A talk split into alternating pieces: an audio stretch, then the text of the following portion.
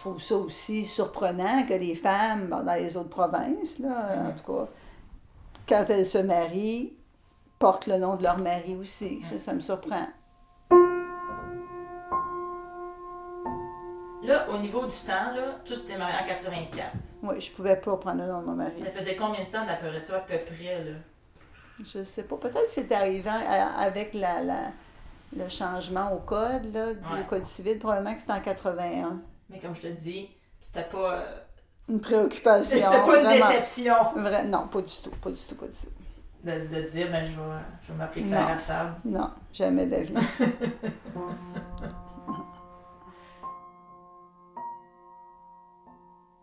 Je m'appelle Marie-Hélène Frenette-Assad. Vous écoutez Le nom de ma mère.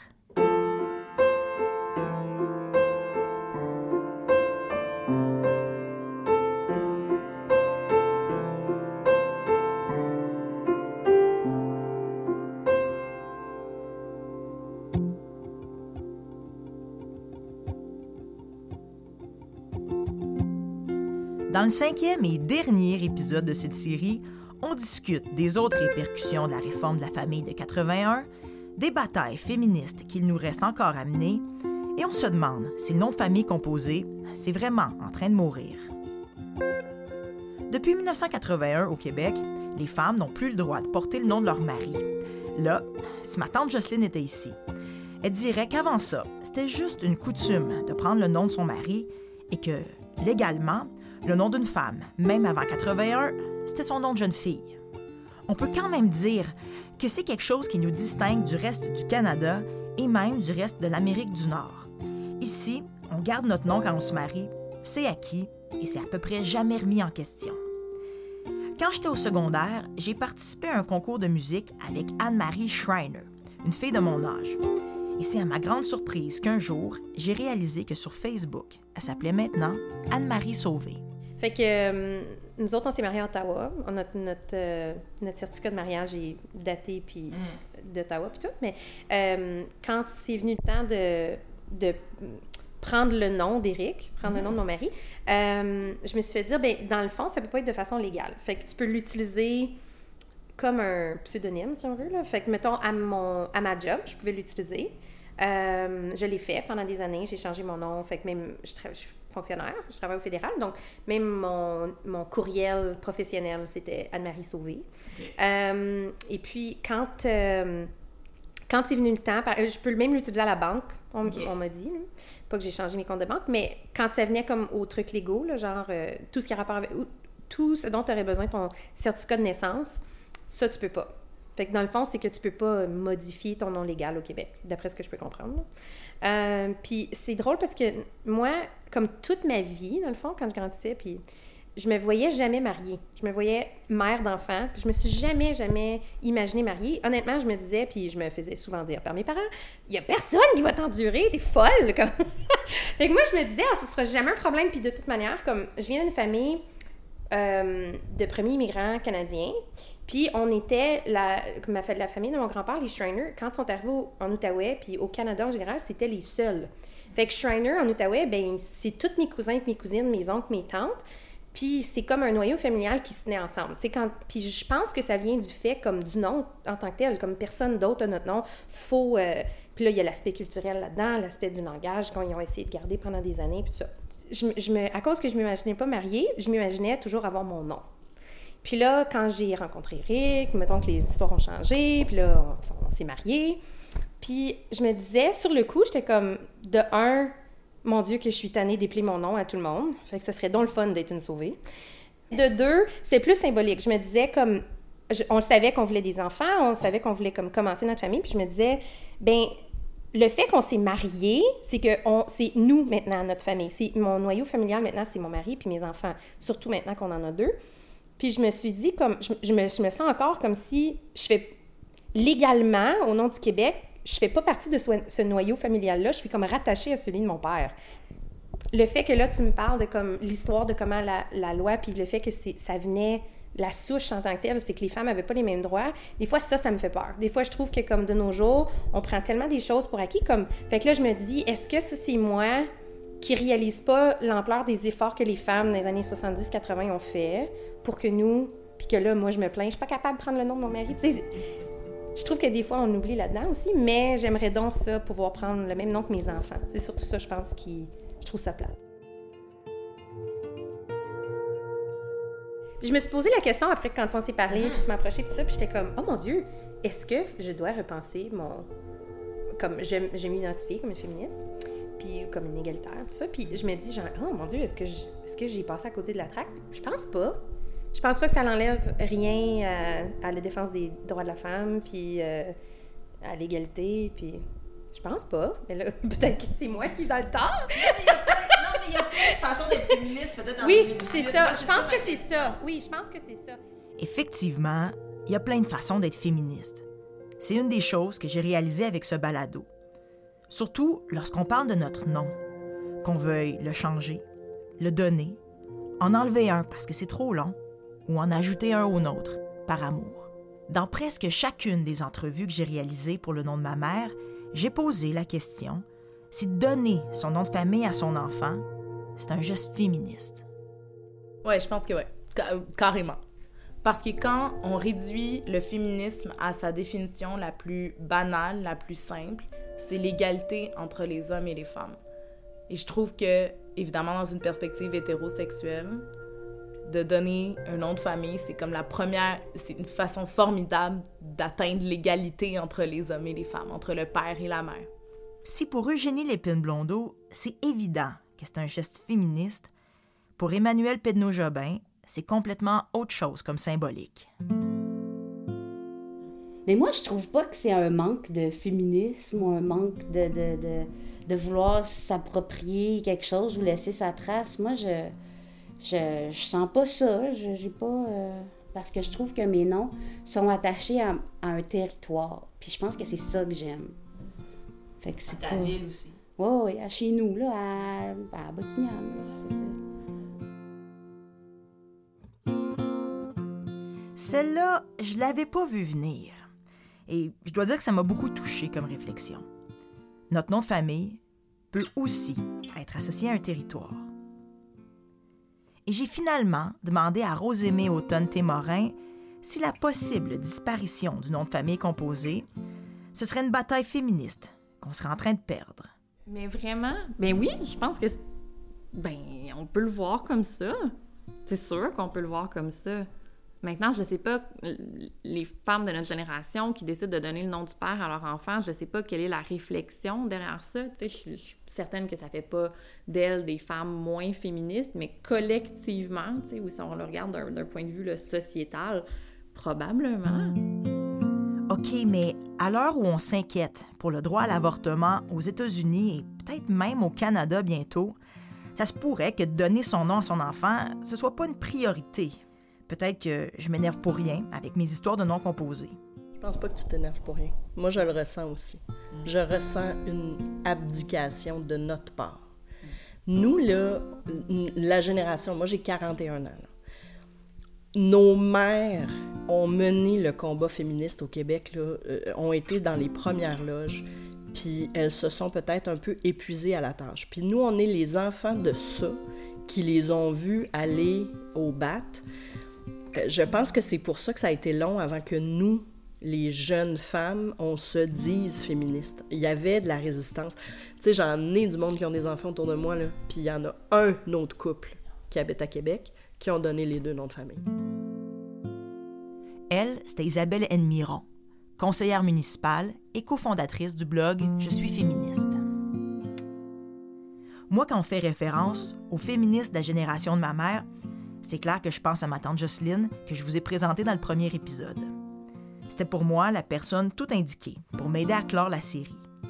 Je l'ai appelée pour qu'on revienne sur la réforme de la famille de 1981 sur laquelle elle avait travaillé parce qu'on se rappelle que c'est de là qu'est né le nom de famille double au Québec. Oui, allô? Allô Jocelyne, Comment ça va? ça va toi? Oui, c'est pas pire. On n'a pas de chaise ce soir. est en train d'aider ma cousine avec sa nouvelle maison. J'ai pris le temps de lui dire que ma série avait suscité de nombreuses discussions et avait peut-être permis de mettre en lumière un moment important de notre histoire dont elle avait fait partie et qu'on était peut-être en train d'oublier. Puis euh, j'ai trouvé ça bien intéressant. Je trouve que tu avais fait des bons montages. C'est vraiment, là, c'était bien, bien intéressant. Ouf, elle a aimé ça. On a pris le temps de discuter ensemble des autres points importants de la réforme de la famille et de la place que la ministre de la Condition féminine de l'époque, Mme Lise Payette, y avait joué. Mais c'était introduire, notamment, une des choses qui est importante, c'est donner le même statut à tous les enfants, quelles que soient les circonstances de leur naissance. Donc, euh, dans les testaments, si tu n'avais pas de testament, puis tu avais une succession euh, euh, légale, bon, ben, un enfant né hors mariage avait le droit de, d'hériter de son père comme les enfants dans le mariage. Mm. Tu comprends? Ah, c'est Donc, le principe, c'est accorder à tous les enfants le même droit. Puis tu disais, euh, tu voulais me parler, tu disais aussi de l'importance de, de Lise Payette dans, dans Ben, tout Lise, ça. parce que Mme Payette, c'était la ministre de la Condition féminine à l'époque. Alors, madame, tu sais, puis, euh, c'est M. Bédard qui était le maître d'œuvre, parce que c'était lui le ministre de la Justice. Et euh, c'est lui qui pilotait le dossier, mais l'influence de Mme Payette, elle a été importante aussi comme ministre de la Condition féminine. tu sais. Mhm. Elle a joué un rôle important. Tu sais, moi, je me rappelle, je te dis, elle était, elle était pas, il n'y avait pas beaucoup de femmes au Conseil des ministres, puis des fois, on était dans l'antichambre du Conseil des ministres, puis on était avec elle, tu sais, parce qu'elle sortait, puis elle venait dire, ben là, telle affaire, c'est correct, ta, ta, ta, ta. C'est parce qu'elle n'était pas avocate en plus. Mm. Puis elle avait chaud, mais elle a travaillé fort, elle aussi, dans, dans ce dossier-là. tu sais. Mais il y avait eu, je t'en ai parlé l'autre fois, le rapport du Conseil du statut de la femme, Ouais. égalité, indépendance. Tu sais, Ouais. les deux œufs, là, puis l'œuf à deux jaunes chez nous, là. lac. le poster au chalet, là. oui, c'est ça.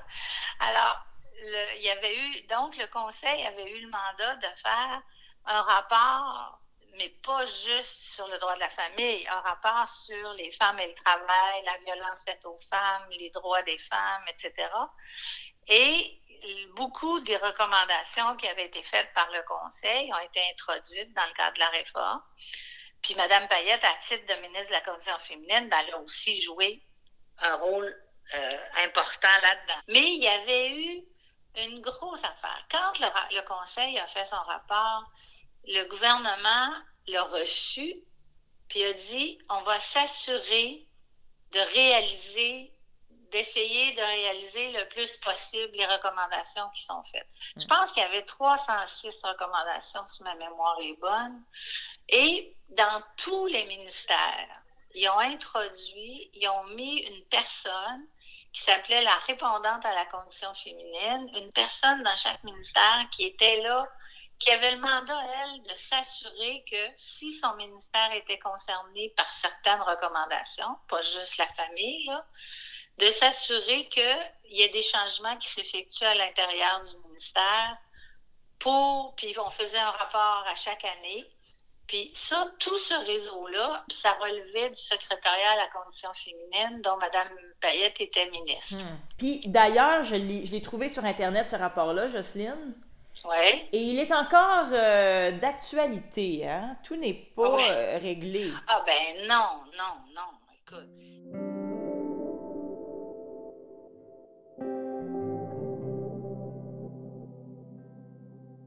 Écouter ma tante Jocelyne parler de cette période-là, qui selon elle était vraiment stimulante et lui donnait espoir pour les droits des femmes, ça me fait réaliser à quel point ben, rien n'est acquis aujourd'hui et beaucoup reste à faire pour les femmes de ma génération.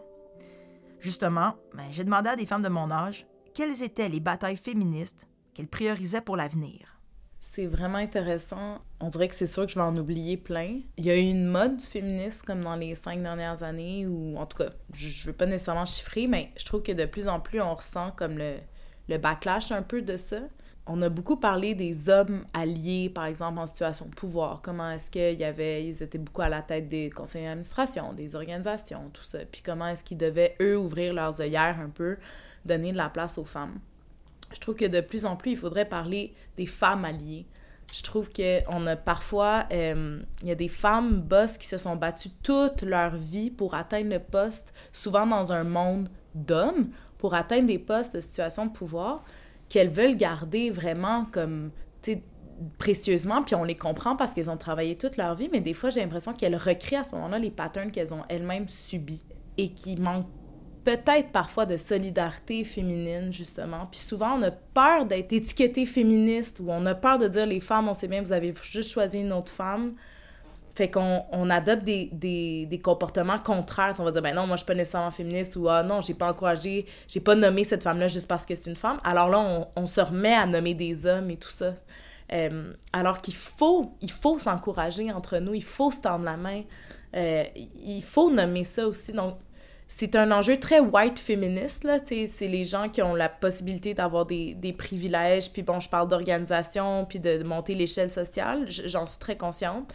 Mais je trouve que c'est quand même important. Après ça, dans un autre ordre d'idée, je, trouve qu'il faut vraiment parler de toutes les femmes, puis laisser laisser les femmes, euh, les femmes noires, par exemple, parler pour elles-mêmes aussi, les femmes lesbiennes parler pour elles-mêmes, les femmes queer, les femmes musulmanes. Il faut aussi tendre le micro à ces femmes-là euh, pour qu'elles soient entendues puis que leur réalité soit bien véhiculée, soit bien communiquée plutôt. Comme Eugénie Lépine-Blondeau, Rose Aimée Automne-Témorin avait aussi des préoccupations similaires. Oui. Euh, ben, je ne serai pas originale, mais ça va être l'intersectionnalité, je pense. Le fait de reconnaître que les, gens autour de nous euh, vivent pas seulement une forme d'oppression, mais qu'il y a des femmes qui en vivent plusieurs, par exemple, les femmes racisées ou qui présentent un handicap ou en situation de pauvreté puis que finalement, euh, dans le féminisme, on n'est pas tout égal non plus, puis qu'il va falloir euh, mettre à l'avant de la marche des femmes à qui on a nous-mêmes coupé la parole vraiment trop souvent, puis voir même nous, les femmes, nos privilèges. Puis ça, c'est tough en esti. Mais il faut faire tout ça euh, sans oublier, ou au moins en reconnaissant ce que les, les autres ont fait avant nous. Puis crime, je me rends compte que je reconnais définitivement pas assez le travail qui a été fait avant nous. Mes enfants vont s'appeler Témorin, finalement, c'est réglé. Bonne affaire de fête! Pour Isabelle N. Miron, même au niveau municipal, il y a des enjeux féministes à ne pas oublier. Ben écoute, c'est surprenant parce que euh, il faut regarder nos décisions avec une lentille féministe tout le temps. Tu sais, c'est ça l'analyse différenciée selon les sexes. Quand on prend des décisions d'éclairage de pistes cyclables, c'est un enjeu féministe, parce que la façon que les femmes investissent leur, leur lieu d'habitation, leur ville, dépend beaucoup de, de l'attention qu'on a portée aux détails. Tu sais, les parcs, si on n'éclaire pas les parcs, ben les femmes n'iront pas passer 8 heures, tu sais. Euh, un des trucs sur lesquels on lâche pas le morceau avec les collègues féminines, euh, et je précise pas seulement d'Action Gatineau, toutes les collègues féminines de, de, de partout, c'est euh, avoir un service de garde les soirs de conseil municipal. C'est une question d'accessibilité, c'est une question de justice. Puis nous autres, les conseillères, on en a besoin aussi. Puis il y a des conseillers qui ont des jeunes enfants. Fait que... Moi, j'avoue que d'entendre des femmes de mon âge parler comme ça, ça m'encourage pour la suite des choses. Mais l'avenir du nom de famille composé là-dedans, c'est en train de mourir ou pas, cette histoire-là? La chercheure Laurent Charton m'a bien fait comprendre que je devais faire attention aux chiffres dans ce dossier. On peut lire dans certains articles que contrairement aux années 90 où 22% des enfants portaient le nom double, il y aurait moins de 10% des familles qui choisiraient cette option pour leurs enfants aujourd'hui. Sauf que... Il faut faire attention aux statistiques parce que euh, la population québécoise a changé. Autrement dit, il y a beaucoup plus d'immigrants et les immigrants, d'une manière générale, la transmission du nom est généralement une transmission patrilinéaire, c'est-à-dire c'est toujours le nom du père. Ça a une influence, on va dire, sur les statistiques. Ça, c'est une chose. L'autre chose, c'est qu'en fait, les statistiques ne repèrent pas lorsque le nom, par exemple, un homme porte le double nom et il décide de transmettre son double nom. Dans les statistiques, c'est considéré comme un nom simple. Or, c'est un nom, double. Donc il y a ces aspects-là aussi qui euh, au niveau statistique, euh, on va dire, il ne faut pas totalement se fier en se disant, bah voilà, aujourd'hui, il n'y a que 10%, par exemple, ou 12% de la population qui, des nouveau-nés, on va dire, qui portent un double nom. S'il faut faire attention ouais. aux chiffres, on peut quand même parler de déclin.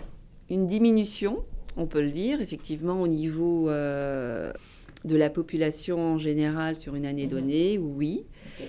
Maintenant, je ne sais pas si on peut parler de déclin parce qu'il faut voir les années futures, mais j'ai l'impression que ce modalité de transmission du nom va être très associée finalement à son milieu. Si l'on est peut-être d'un milieu, euh, on va dire, euh, privilégié, peut-être euh, moins attachés, on va dire, au, je sais pas, par exemple au mariage Mhm. ou à des éléments qui se veulent un peu plus traditionnels, eh bien, il me semble que euh, on va pas forcément voir une diminution au niveau de ces groupes-là.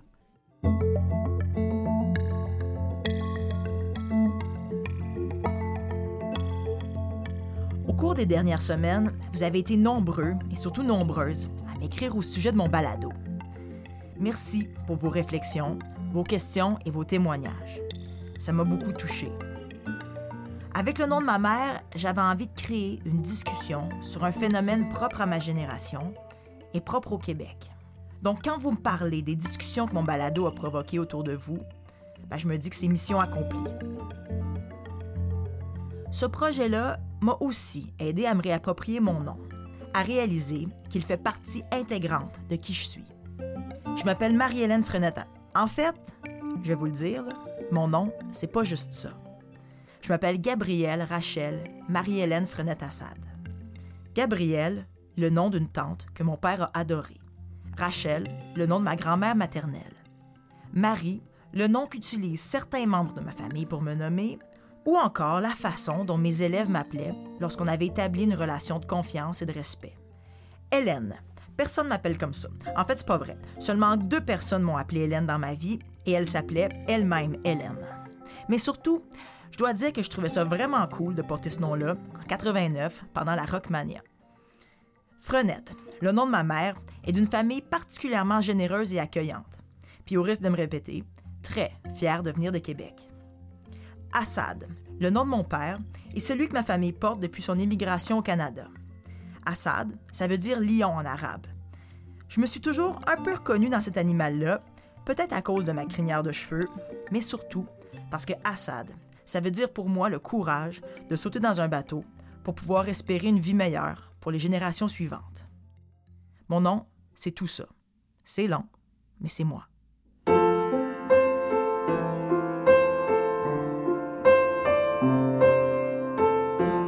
Le nom de ma mère est une production de Transistor Média. La réalisation et la musique originale sont de Marie-Hélène Frenette-Assad. Je m'appelle Marie-Hélène Frenette-Assad. Merci d'avoir écouté le nom de ma mère.